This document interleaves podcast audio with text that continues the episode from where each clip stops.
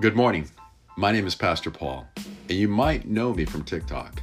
Well, we started this podcast a year ago, but of course, things got busy, did not do it, but now we're retired, all systems go, and we're here to share biblical principles.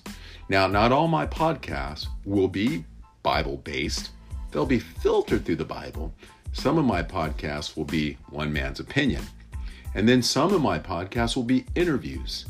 But either or, I think if you listen, that you will, without a doubt, get something out of it. Remember, we love you. Most importantly, God loves you.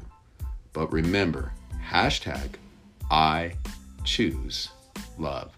God bless you all. Have a great day, and I hope you enjoy.